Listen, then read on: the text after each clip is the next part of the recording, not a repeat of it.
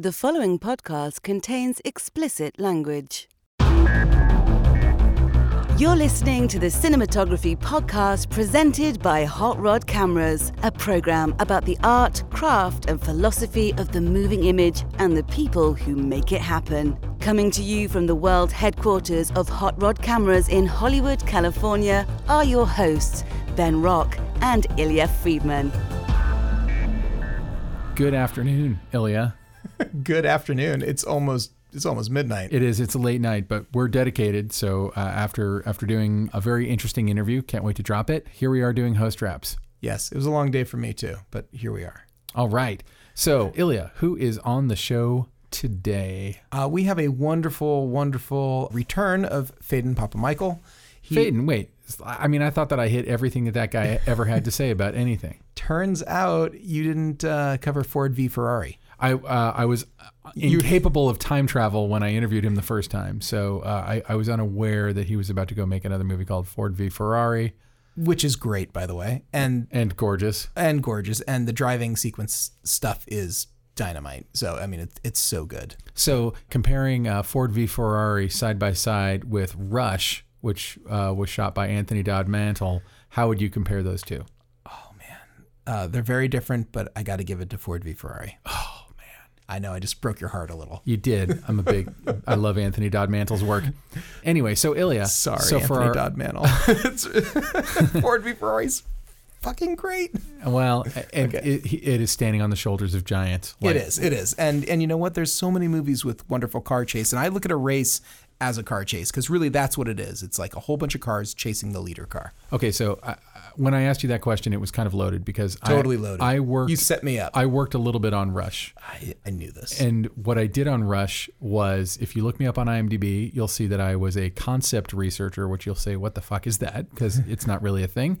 And um, uh, so, they didn't know what else to call you. what they had me do, what Ron Howard uh, had me do, was Pick out the brown M and M's. was no, he's Okay, not sorry. like that. He had me cut together. There's like I think five main races in that movie, and Mm. then two montages of races. And he had me cut together conceptual races using anything I could find, like literally Animatic, ripper, rippermatics. ripomatics, not animatics. 'cause- But uh, Well, well, actually, I mean, you animate part of it. there You- was a little bit of animatic because uh, originally uh, Paul Greengrass, I believe, had been attached to direct that movie, and he'd worked with a storyboard artist, and so they gave me some boards, but not much. So I was able to bring those into Premiere and After Effects and animate those and move those around. But for the most part, I'm going on YouTube. I'm literally buying DVDs of movies like Grand Prix and and Oh, yeah, classics. and, and whatnot, and putting it together. And I didn't know Dukes of Hazzard. I didn't know jack shit. No, I did. I, I stuck to Formula One car racing. good. Okay. Uh, I didn't know jack shit about Formula One, and uh, what I did really was just follow the script, which has all the dramatic beats of each race and each montage, and and try to illustrate that. And it actually gave me a humongous uh, appreciation for these kinds of movies. Nice. Uh, well, uh, you're to like this one a lot. Phedon calls it a Hollywood movie, and it very much is a Hollywood movie. It's got big stars in it like uh, Christian Bale and Matt Damon, and it's not the most complex story, but it is a engaging story. And holy crap, when you combine those, uh, all the elements in this, you have something that I think uh, audiences are really going to respond to. It is dynamic, and they made a whole documentary about it now too, which is also on Netflix. That's cool. And uh, I mean, I I also have to say, I've never seen a James Mangold film I didn't love. Love. I, I love every James Mangold film I've ever seen. Uh, I'm going back to Heavy uh, and Cop Land. Oh yeah, Yeah. yeah. Oh god, I, it didn't even click in my head, but yeah, Cop Land, uh, fantastic. Yeah, Walk the Line. Walk the uh, Line, And yeah. I think he made one of my top three favorite comic book movies of all time in Logan.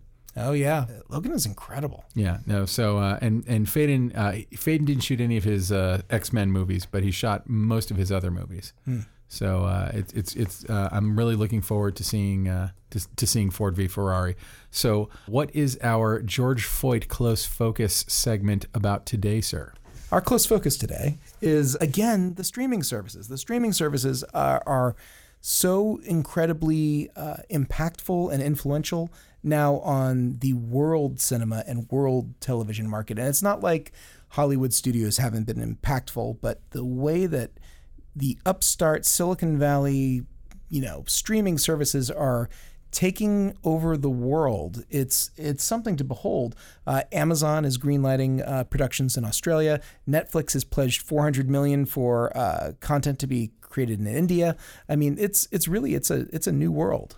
I also feel like you know, and I think we've talked about it a little bit on the show before, but we're getting big dogs in into this world, and they're big technology dogs, specifically Apple. And Disney Plus is, I think, shaking up a lot of things and is going to be a major influence in in streaming. But all the TV networks are trying to catch up. So uh, NBC recently uh, talked about how they're going to have, I think it's called the Peacock or something, that is going to be their streaming service. CBS has CBS All Access like slowly they're all dripping out into that world. And i i mean it's not it's not a revolutionary thing to say that there probably won't be cable tv the way that we know it or it will be more of a niche product than it is today. Probably in the next you know five five to ten years because it's just becoming too too damn easy to do this.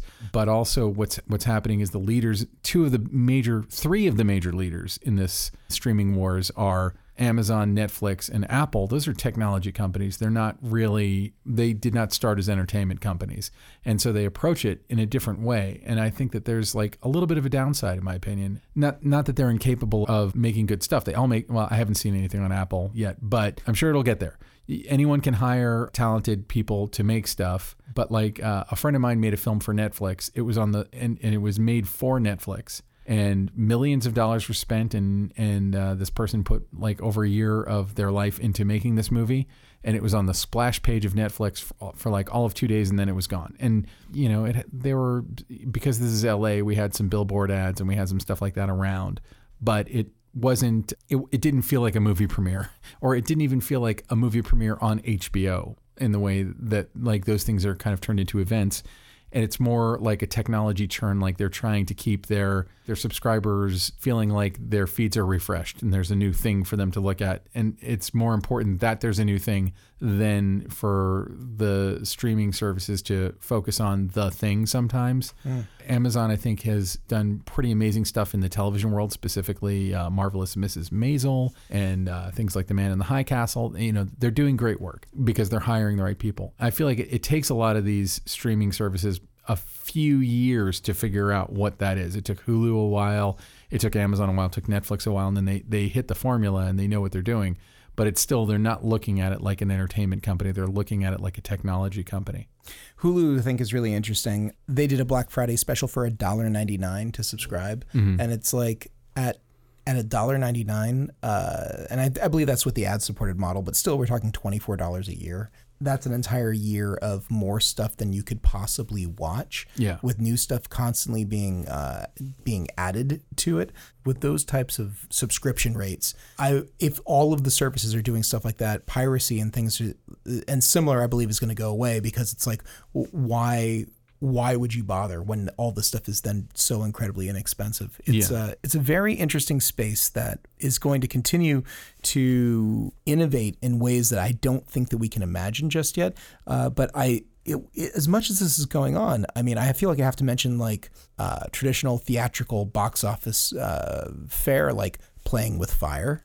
Are you, are you familiar with this uh, family-friendly fireman movie? That is, uh, uh, in fact, a really good friend of mine wrote it. Dan Dan Ewen. You were queuing me up. yes, that. I was. I was yeah. queuing. I was queuing you up for Dan. Queuing, so, queuing for Ewen. Go queuing on. for Ewen, who I'm sure he's not listening to this as well. But like, uh, here's a movie that is playing uh, very well in uh, in all four quadrants, as they say, and is reached about $50 million now worldwide in the theater. And it's like there is still a place for the traditional model of going to a theater, paying your, well, in some parts of the country, 750 other places, $15. And that can be a, a business model and you can, you can do very well. The streaming services, uh, they're very opaque in how the projects are doing. And uh, if you miss your window, maybe it'll come back again and maybe it'll find an audience. But I, I almost feel like content has never been more disposable with the streamers at, yeah. at the helm. So, well, I, I think you hit on it by even just saying the word content. Like I kind of have a bug up my ass about I know, content. I, I, I hate it too, but it's it's the catch-all. No, I get it, but I feel like content is what you say when you created the perfect thing to watch something on. And yeah, here's the crap that you'll watch on it. Like to me, you know, content is like it's the, not a movie. It's the filler. Content is and, yeah. and and to me, like the main attraction is the movie the con, you know, YouTube is a perfect example, and I watch as much YouTube as the next person. But it's like they created the this perfect vehicle for content to get content out to people, so that people could be content creators.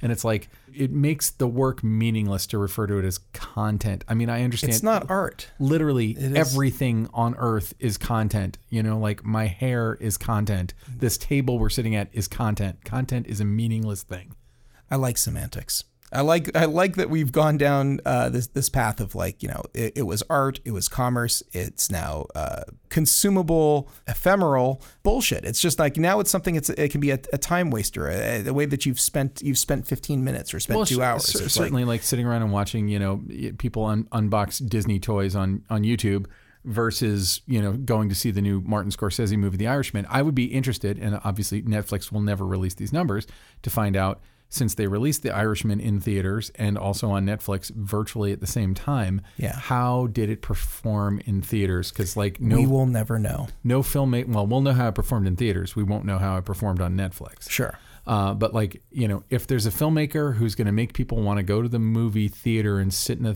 who's going to drive uh, cine asses to to to be cineasts, it's Cine Mar- has to be cineasts. It's uh, it's it's Martin Scorsese. to to spend four nearly four hours in the theater. Well, Yeah. four hours including and a half. trailers. It's three and a half. With, with your trailers in It's, it's it's a long movie. Look, I mean, it's about as long as uh, Avengers Gandhi. Endgame, right? Yeah. Um, I think they're about, I think they're about the same length movie. Um, no, they, they were not. I know. No. It just felt like that. Yes. Anyway, um, Let's ask uh, Francis Ford Coppola what he thinks.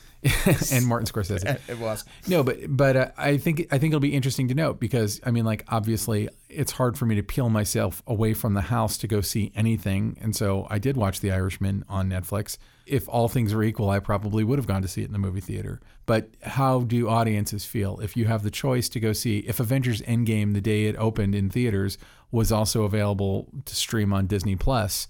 Yeah, would- the, the would world might be very different. would people not go see it in theaters or would you know would there still be a lot of people i think that there still would be people who are like this movie commands a giant screen and my undivided attention as opposed to watching something at home that being said you know um, i was working at d23 expo which is a disney expo and uh, when disney plus subscriptions went on sale and you could get three years uh, if you bought three years in a, together Yeah, seven bucks or five bucks. it was four bucks a month. It came out to like wow. $120 for three years, or it might have been, yeah, I think it's three years. And so I got it, and as soon as it launched, we started watching it. And I actually feel like Disney Plus got something right that I've never seen a streamer get right, which is they have a water cooler show in their first uh, offing. And I know that you don't love The Mandalorian as much as I do, but I feel like it is a water cooler show. I can't talk to people without people having an opinion about Baby Yoda. And I think Disney Plus got that right when you compare like to Netflix's first series. I think it was Hemlock Grove was their first series, and then like Amazon had a whole slate of things like Alpha House, and like I'm not trying. Mozart in the Jungle. I'm not trying. Mozart in the Jungle came along later. I'm not trying to crap on any of these things. I know that like really skilled, awesome people made these things, but none of them like found. They weren't water cooler shows. Yeah, they didn't. They didn't. They didn't get purchased with an audience where people couldn't stop talking about Alpha House. Y- you know, uh, water cooler shows are, I think, what they all should be going for right now. I really do think that they need to control the conversation. They need to control the eyeballs. They want people to be feeling that their money is well spent. And I think- whether it's twenty four dollars or whether it's you know uh, ten dollars a month or whatever. the modern version of the water cooler show i think is something that's memeable i think if like if if all people want to do is make memes out of your stuff you've you've knocked it out of the park and i've seen like no no shortage of baby yoda memes There's a the million. Baby Yoda memes, but I have not seen any Watchmen memes. There might be, but uh, I mean, I, I don't spend all that much time in the, in the, the you know in the memeing. in the memeverse Yes, exactly. But I will tell you that like uh, Watchmen in, on HBO Go uh, is every bit of a water cooler move, uh, watercolor TV series that I've that if I've ever seen one. it's something that i can't stop talking about i don't know that it's uh, taken over the national conversation I think anyone with with uh, HBO right now is probably. I mean, I mean, if you if you made it a few episodes into that, I mean, I, I don't know. I haven't found a single person who goes, "Nah, I'm not into it." Well, again, HBO is soon going. I mean, HBO you can get HBO Max. You can get HBO now, right now, for ten bucks a month, and then HBO Max is going to be Warner Brothers. It's going to be like all of Warner Brothers library and all kinds of stuff. Basically, the Disney Plus of Warner Brothers. Uh, it will be interesting to see. I'm afraid that it's going to end up meaning that we're all going to have to subscribe to 27 different uh, streaming services. That's what to, it means. to get what we would ordinarily have just gotten on HBO. That's what it means. A hundred percent. I I have a feeling that that is what's coming in our future. You know, and then what someone's going to do is they're going to figure out a way to bundle all of those things. Yes, and they'll and they'll call it Cable Plus. so, uh, anyway, so so uh, Ben, we should get to the interview, and uh, then we'll come back and, and talk about some more stuff like this. And here is Faden Papa Michael. The Cinematography Podcast interview. Fade and Papa Michael, thank you so much for being on the Cinematography Podcast again. Uh, you're welcome. Uh, nice to be here in Torun, Poland. Yeah, we're here because, uh, of course, uh, Ford v Ferrari is at the Camerimage Film Festival, and it's in competition. which It is in competition, which is great, and uh, it's the birthplace of uh, the Golden Frog. So uh, I've been to Camerimage uh, many times, but this first time in Torun, and the first time was in 2000, but it was already in Buj. So uh, happy to be here. Well, well, let's uh, in the time we've got here, let's talk uh, a little bit about about the production. There's a lot of fast cars. I know you're a car person. Uh, was this fun for you? Was this just like a was this a fun job, or was this this is work job? Was it some of both? It was uh, definitely fun. I mean, when when we were actually uh, in pre-production on another film, and it, it fell up through, and then uh, I was always uh, looking forward to doing uh, Ford versus Ferrari, and then I got worried that if we do the other movie, Ford versus Ferrari is going to push, and who knows, you know. And because it's a difficult, it's hard, uh, it's uh, expensive to make a period race car movie. Number one, and, Definitely, uh, definitely. you know, there were the cast wasn't really set, and then we didn't know if Christian, and you know, before everything came together, you know, I was always scared like I, I won't get an opportunity to do this movie because I was so excited about it. I mean, I love I love uh, racing. I've been watching it since I'm a kid. My dad raced in the 50s. His brother was a very famous uh, race car driver in Greece, uh, won the Rally Acropolis, raced Monte Carlo many times. Um, so you know, I always grew ar- up around cars. I mean, I'm I'm born in '62, so you know, started liking cars of that area uh, era when I was a kid. You know, watched uh, races on television when I was a kid. I watched Niki Lauda burn live on television. I mean, when I was 12. Uh, you know, so always a fascination with it and. And then again, you know, uh, my fifth collaboration with James Mangold, who we really have developed a, a kind of a, brotherhood with our uh, filmmaking style. We're both kind of consider ourselves traditional, classic filmmaker, classic Hollywood filmmakers, although we both come from a bit indie world. I mean, he started with Heavy and Cop Land, and I started Roger Corman, and but you know, we're both now working in the Hollywood industry and are able to make movies that are not, you know, uh, to spend close to $100 million and not have to do a superhero movie or a Marvel movie, you know, not that I, I look down upon those. It's just I'm more inspired by, you know, human uh, adult dramas, uh, strong characters, the way Mangold likes to uh, create and, and works with the writing and, and the performances and just creates these solid characters. And, and then, even though this is, a, of course, in some ways an action film, I mean, there's a lot of racing sequences, but it's always important to us to tell it through the perspective of our lead character, in this case, Christian Bale playing Ken Miles, and, and their friendship between Carroll Shelby, who's Matt Damon, and and all those just regular non-action aspects of the storytelling are, are still the most important part to, to our filmmaking. And even the action it's important to us to, to tell it through the perspective of you know the main character to see uh, you know to experience everything he's experienced to convey what it's like being in a car like that. All the, the action is almost no cg work in the movie. The, all inches from each other, tracking at very high speeds, and and um, it's all coordinated. Even in the close-ups you have on Christian, whatever you see, uh, you know, uh, outside the window is really actually uh, happening in a physical, mechanical way. So uh, quite a, a, challenge, you know, to, to capture all that at these speeds. Uh, th- yes, indeed. And actually, I wanted to ask you about that. Um, the sensation of speed is visceral in this movie. I, I think if uh, that was your goal, you achieved it. It's it's very visceral. From what I can see, it's like all kinds of stuff going on. But I wonder if you might talk about how you yourself decided, or in collaboration with uh, James, uh, figured out what the what the speed element was going to be. How best were you going to do it? Were you going to go with uh, particular angles or particular uh, focal lengths or particular? What says speed for you? And, well, we discovered yeah. in very early on in testing. I mean, obviously, when you watch racing on television and they're panning cars with longer lenses, even in Formula One, and they're doing 300 over 340 kilometers an hour, it just it's hard to you know experience that speed. So uh, we realized the best way is to be very low, very close to the cars, wide angle lenses. Uh, but in order to fill the frame, you have to be inches away from these cars and, and start on a tire and then uh, pull back and have a foreground element cut in like through frame. And again, like uh, just the proximity of the, of the camera.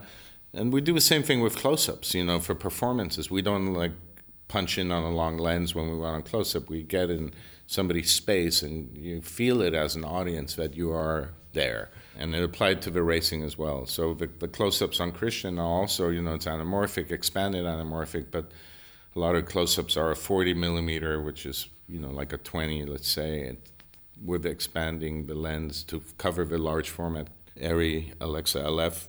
It's a different formula, but uh, it's still, you know, we we wanted the anamorphic Panavision lenses, wanted those flare characteristics, wanted I have natural vignetting and fall off and the focus fall off of uh, a large format camera, which this is the first time we kind of combined that. We these were prototype lenses that we went into.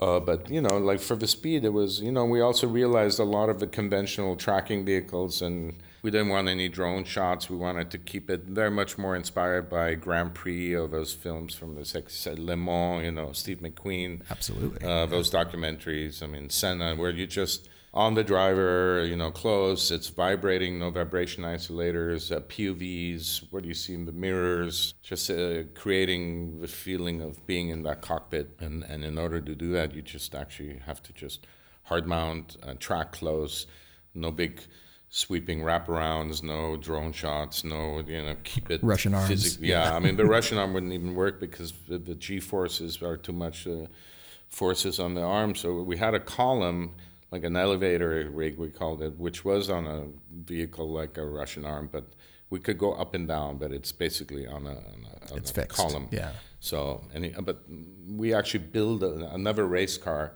based on our race cars, and that could track them around the turns close. And was, we called it the Frankenstein car, and it was just, just like pipes and mounts, and you know, but had the same kind of chassis and the same engine, and could uh, accelerate with them. Because you know, often you're tracking, then you have to accelerate away from them, or you have to be able to brake and match also the abilities of the race cars you've you've collaborated with James Mangold now several times. Uh, how does this time differ from from the others? Was this a, a, different experience in some way? No, I mean it's very you know very similar. We always approach we don't preconceive too much. Of course, we had to plan uh, the 24 hour sequence, which is over 20 minutes in the movie, was prevised but we always are open to finding things. I mean, we, we bring in the actors, we block, we decide on the coverage and the shots right there. I mean, we're very fast. We've, we're very much in sync. We like the same kind of approach. So it's, it's not really that tedious of a process. And, and even with the driving stuff, we started just keep the camera rolling, do, you know, finding things.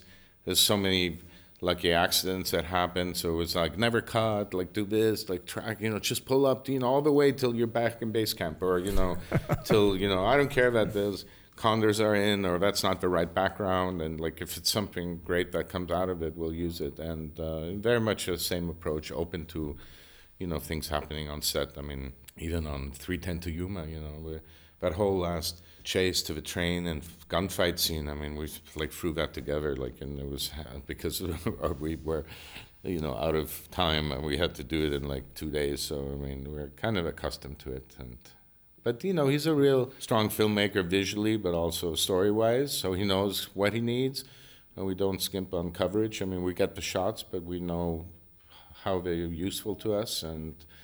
And it's a bit, you know, designed in our heads. Um, so we're very specific with it, and, and luckily we have the same taste and we like the same kind of movies. And uh, you know, of course, it helps being the fifth time we work together, and um, it's just about you know all the other departments being able to keep up with it. yeah, I, I, would imagine. And and speaking of uh, keeping up with, I mean, you've got stunts, you've got actions, you've got all this these different things going on. I love car chases in general, and I love uh, car work. And back when I used to be a freelancer, I used to specialize a bit in, in, rigging and doing that sort of thing. I'm assuming you destroyed a couple of cameras, maybe one or two Actually, on this movie. didn't. No, no yeah. cameras. Oh, fantastic! To the credit of all our drivers. Um, no cameras. Second unit, I think, clipped one, but they didn't lose the lens. I think maybe one matte box and one filter, one optical flap. All things considered, that's fantastic yeah, no, for a movie like great. this. And I mean, also the fact that the cameras didn't break. I mean, in Willow Springs, when we did the opening race, it was 117 degrees, and and then the cameras, like I said, hard mounted uh, really being exposed to all the g-force and the vibrations, the dust in the desert, you know, a lot of desert scenes. It was in a way surprising. Nothing broke, and yeah. Well, uh, I'm glad. I'm glad it, uh, it it made it through okay, and that's a real testament to your crew and to your stunt drivers. Oh yeah, and, I mean, excellent camera crew, uh, fantastic operators tell me a little bit about working with i'm assuming these custom modified race cars which are you know designed to look and perform like these um, the, these you know cars out of the 60s and uh, i know when doing period piece movies sometimes things don't hold up all the time yeah i mean to, they're not you know and we kept pushing robert nagle and and the drivers to go faster and they go guys these are picture cars that you build I mean, we build, you know, yeah, uh, special effects build. I mean, these are not race cars. It's a whole other thing to fine tune a chassis, to find the right tire configuration. But you know, they go with it in this in this configuration. They can go like you know in the rain like 90 miles an hour. Then it's not safe. And you know, then we also have actors with period helmets, which also don't meet the safety today's safety standards. So even if Christian was in a pod car and being driven around, I mean you know, it's close ups. He's wearing this period helmet. It could also only go up to certain speeds hmm. Mm-hmm. because uh, it was just not considered uh, safe. But um, you don't feel it in the film. I mean, I, I know on Rush they had issues because it was original cars that came with the owners who don't. Uh, of course, they go. And when we approached our, you know, the, the cars that we're portraying in the film are cost somewhere between, you know, 12 million is probably the cheapest uh, Ford GT40 oh, yeah. period that has racing history, and then the Ferraris we had one car on set. We weren't allowed to touch it, but it's sitting in the Ferrari factory.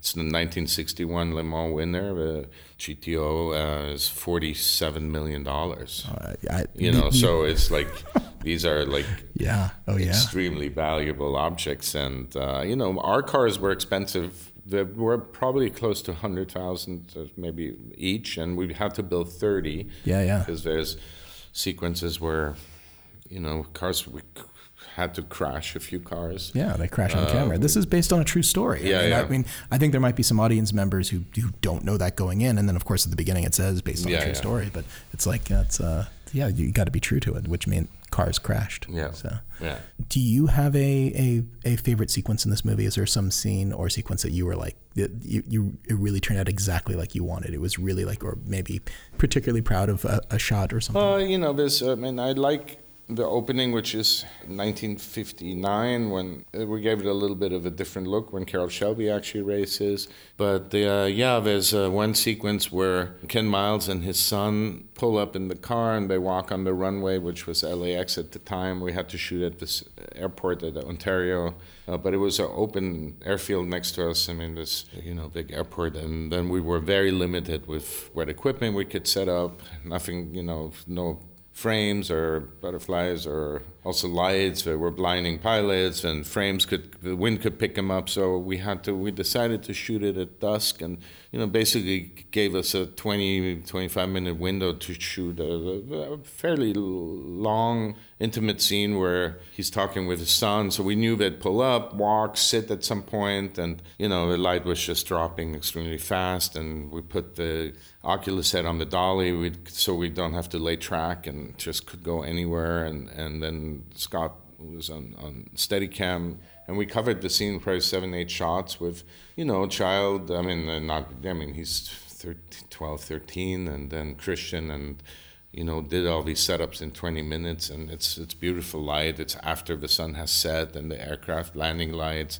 Of course, they start. We started like a, uh, you know, at an eight, and then by the time we're done, I'm pushing the camera to 2000 ISO and like wide open and 2.8 on these lenses and all the, air, the the airport lights are starting to really glow out and I had one light source that I was motivating off this uh, a large number a number eight that was on the airfield and and I remember I was using a 360 sky panel and I had it down to like 5% of its output you know, whereas I started at like 85 or 90 percent. So, you know, those are always challenging. And but then when you actually accomplish it, I mean, we could have in theory gone back the next day, but it was a really big deal getting that runway and, and to accomplish it and, and succeed, you know, with this plan. It's, and it turned out to be a very appropriate, beautiful sequence for that uh, situation. And and same with the last time Ken Miles drives uh, we were out at the Honda test track out in Mojave and also very limited on time, and the sun was setting, and we barely got one run in, and we totally improvised even the driving stuff. We got okay, we got time for one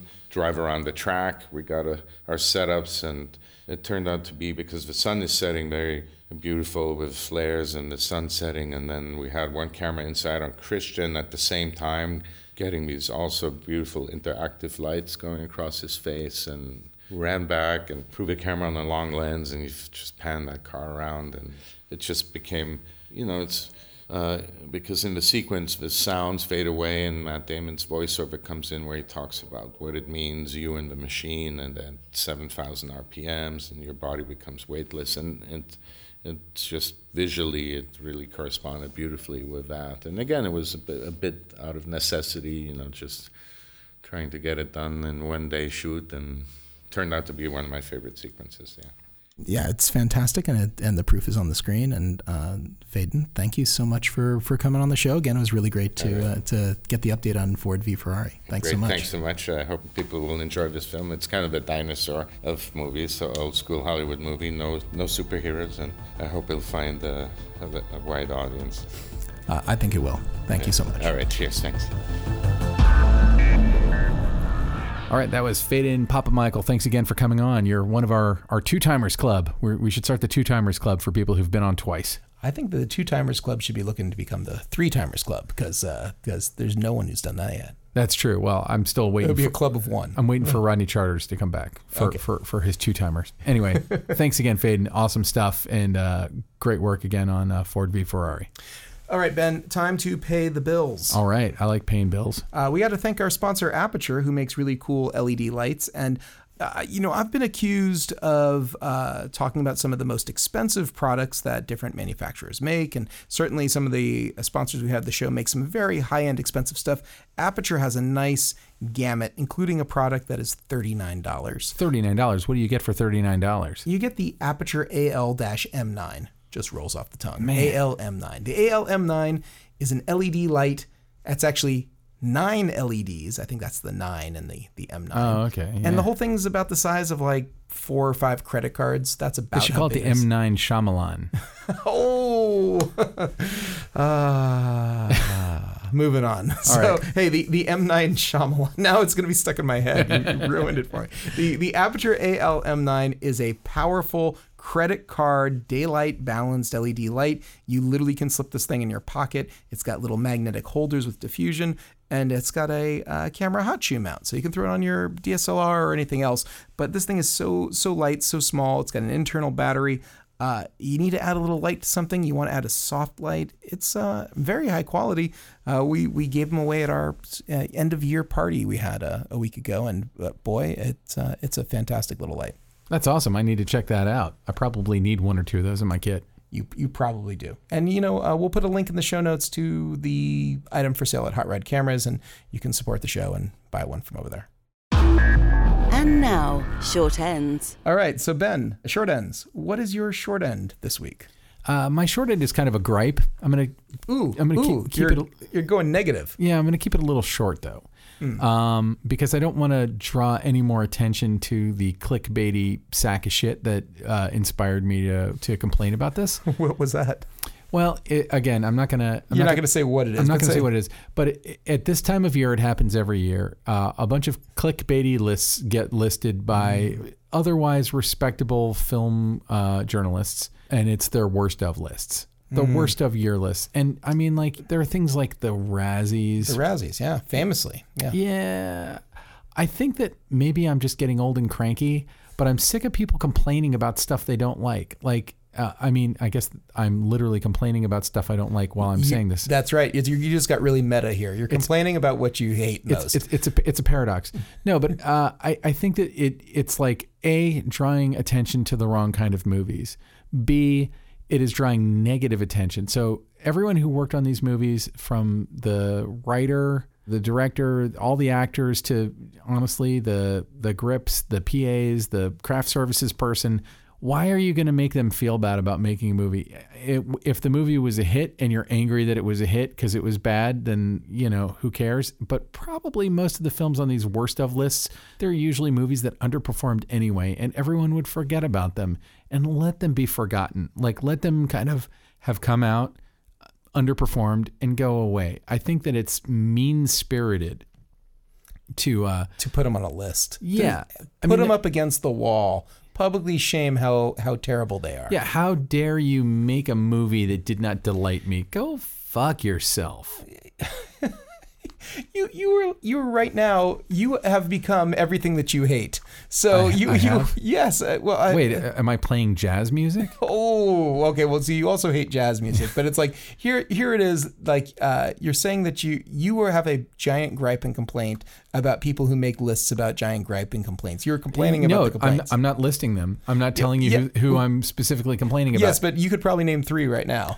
I, I could I could name more than three. And it, I mean, like, look, I- everybody on Earth is uh, the reason they call it clickbait is because you know we've all we've all been on IMDb and there was a link to something on Zergnet or something, and we clicked on it. We're like, yeah, well, Don't click on Zergnet. And I'm like- that's, that's the worst. I'm like, why why isn't Nick Stahl working anymore? And then before you know it, you've wasted three hours looking at like listicle after listicle after listicle, uh, written by people who probably went to a journalism school and were hoping to like be writing for the Wall Street Journal, but now they're writing goddamn listicles about why Nick Stahl isn't working anymore. It, it was probably actually an AI bot program that put it together for you. It, it's quite possible, but I I find it I I uh, and I'm not like down nece- even necessarily on listicles. I just think that worst of lists, there's like a special circle of hell for people who sit around and ruminate on movies that are bad at the end of the year when really you know like the end of the year is kind of when we're celebrating the best of the year. All the Oscar contender movies come out, you know, between November and December usually. yeah, if you weren't one of the best, just know that you're already one of the worst. That's That's what that- true. yeah, that- you should, and you should be ashamed of yourself. Anyway, so that's So, that's so my short end. self-loathing. Okay. So worst of lists are my short end, in in that uh, you should not read them. So okay, so hey, uh, Ben, my short end this week is the movie Parasite. Oh, So it's awesome. I, I'm late to this party. A lot of people saw Parasite. A lot of people saw it in the in the, in the theater. I saw it in the theater. I, I get to see no movies in the theater, and I saw Parasite in the theater. Parasite is. I want to say it's a lot of fun. I don't know if it's actually a lot of fun, but I had fun. I mean, there's a lot of like. Well, uh, here's the thing: it's okay. a serious drama, and it's awesome, and it's it's it's a great thriller. But it never at any point does it feel like homework. It doesn't feel like, oh, I'm watching this movie so that I can be a more cultured, interesting person. It is engaging all the way through. What I like about it is I didn't know where it was going. Oh, and I, yeah. and I love movies that I have no idea what's going to happen next. That to me is the best. And if you know, if you can predict what's going on in Parasite, you're better than I am because I I I saw the setup, I saw where it was going. I did not see how it got there or what the final result was. I only named one thing in the in the movie, which I can't even mention here because it'd be a giveaway. That is the only like predict slightly predictable thing that I got. The rest of the movie, it was like wow, I can't wait to see what happens next. And the climax of the movie is also fantastic. It's like, for me, beginning to end, uh, the hype was worth it. I heard about, you know, people loving it at Cannes. I heard about it, uh, you know, uh, people on my, my Facebook feed saying, oh my God, I have to see this. I finally saw it. And now I'm one of those people. And I, occasionally meet the person this didn't work for. Well, someone who's been on the show, he actually said to me, eh, it wasn't for me. I didn't get it. But, uh, extreme minority. Everyone else who uh, I know has seen it is is head over heels. Yeah, and it's the kind of movie too where if you're listening to us and you haven't seen it and you haven't seen a trailer, Don't. yeah, don't want don't spoil any of any of it for yourself. And I don't I mean like no movie is everything to everyone and it is something of a thriller and and it, It's a little bit of a con movie if you kind of like that it's- sort of thing. it's not unviolent. There are going to be things that if, true. if if that's the kind of thing you don't like, then steer clear of this movie. But I feel like for most people who are Can- okay can- with that, Okay with a little violence. Okay with a little, you know, danger and Yeah. yeah. Yeah, I mean it's and, and this is Okay with toilets overflowing. This is the filmmaker who made Old Boy and he made The Host and you know he's made some some really solid films over the years. It's l- less genre than those films, but I don't really want to say more than that. And it is gorgeous to look at and uh, I've been hearing a lot of talk about it possibly being a contender for best picture just in the regular best picture category, not best foreign language, Wow. but best picture. Wow. And I would have literally no problem with it being nominated or winning. I would say that probably my two favorite movies I've seen this year are probably that and Jojo Rabbit. And I, I would be happy to see anything happen to either one of those. In the U.S., it's uh, only grossed about 20 million, but worldwide, Parasite's at 120 million. So if, if you're one of those people who uh, look at validation from other people going to see your mo- see this movie, a lot of people have gone to see it, and I, I think it's well worth worth your time. Also, And- you, sh- your- you and shouldn't be looking to validation like that. You know what? There's uh, I. I, I know people who do this though. I know people though they're like, well, how many screens is on? Uh, how many people have, have seen it? And they they will use that as a basis to decide. I know also a lot of people don't like to watch a movie with subtitles, and I understand it, but I feel like watching a movie with subtitles, it's like going to see a, a Shakespeare play that's really well produced. Is that like it takes you a minute to kind of get into the into the groove of it, and then after a few minutes, you don't even notice that you're reading the subtitles anymore. Uh, but all the more reason to see it on the big screen. Not only does it command the big screen brilliantly and it uses the screen well, but uh, that's uh, I, personally would rather see a subtitled movie on the big screen than uh, on my home television. It has also already been nominated for three Golden Globes, which is cool. That's awesome. So hopefully it'll uh, win all the awards and uh, you know. Oh, also the same director made uh, Snowpiercer That's right. and Okja, if I'm not mistaken. I never saw that one. Snowpiercer or Okja? Okja. I have not seen Okja, but I did see Snowpiercer in the theater. Really thoroughly enjoyed it. And oh, actually, we should also throw this out that uh, Ford v Ferrari also nominated for a Golden Globe. That just happened. So, so that's pretty cool.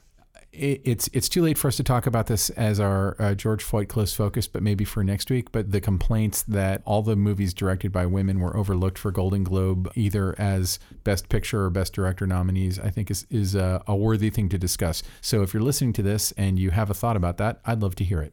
Yeah, send us a message. If you've made it to this point of the show and you know you want us to read a comment on the air for our, our next episode, definitely uh, send us a message. Let us know. So Illya, who do we need to thank today? Let's thank our producer Alana Cody. Let's thank our uh, editor Ben Katz. Let's thank our composer Kays Alatrachi. Who there's uh, some percentage chance he's listening to this. Probably four percent. Four percent chance he's listening. That's better than zero. uh, anyone else we have to thank? Just you and me, brother. All right, where can people find you, Ben? Uh, go to benrockonline.com to find out everything you ever hoped to know about me. Uh, find me over at Hot Rod Cameras, where you can buy all kinds of incredible camera equipment and stuff for making films, including the Aputure light that was discussed on the show. Exactly, the ALM9 Shyamalan. That's what, which now that will never be out of my head. That I will always think of that. So, uh, yes, but you buy it for thirty nine dollars. You won't regret it. So that's a lot of fun. Anyway, uh, we will see you next episode of the Cinematography Podcast. This has been the Cinematography Podcast, presented by Hot Rod Cameras. Find your next camera, lens, or accessory on the web at hotrodcameras.com. Don't forget to subscribe to our show on iTunes and connect with us on Facebook and Twitter. Thanks for listening.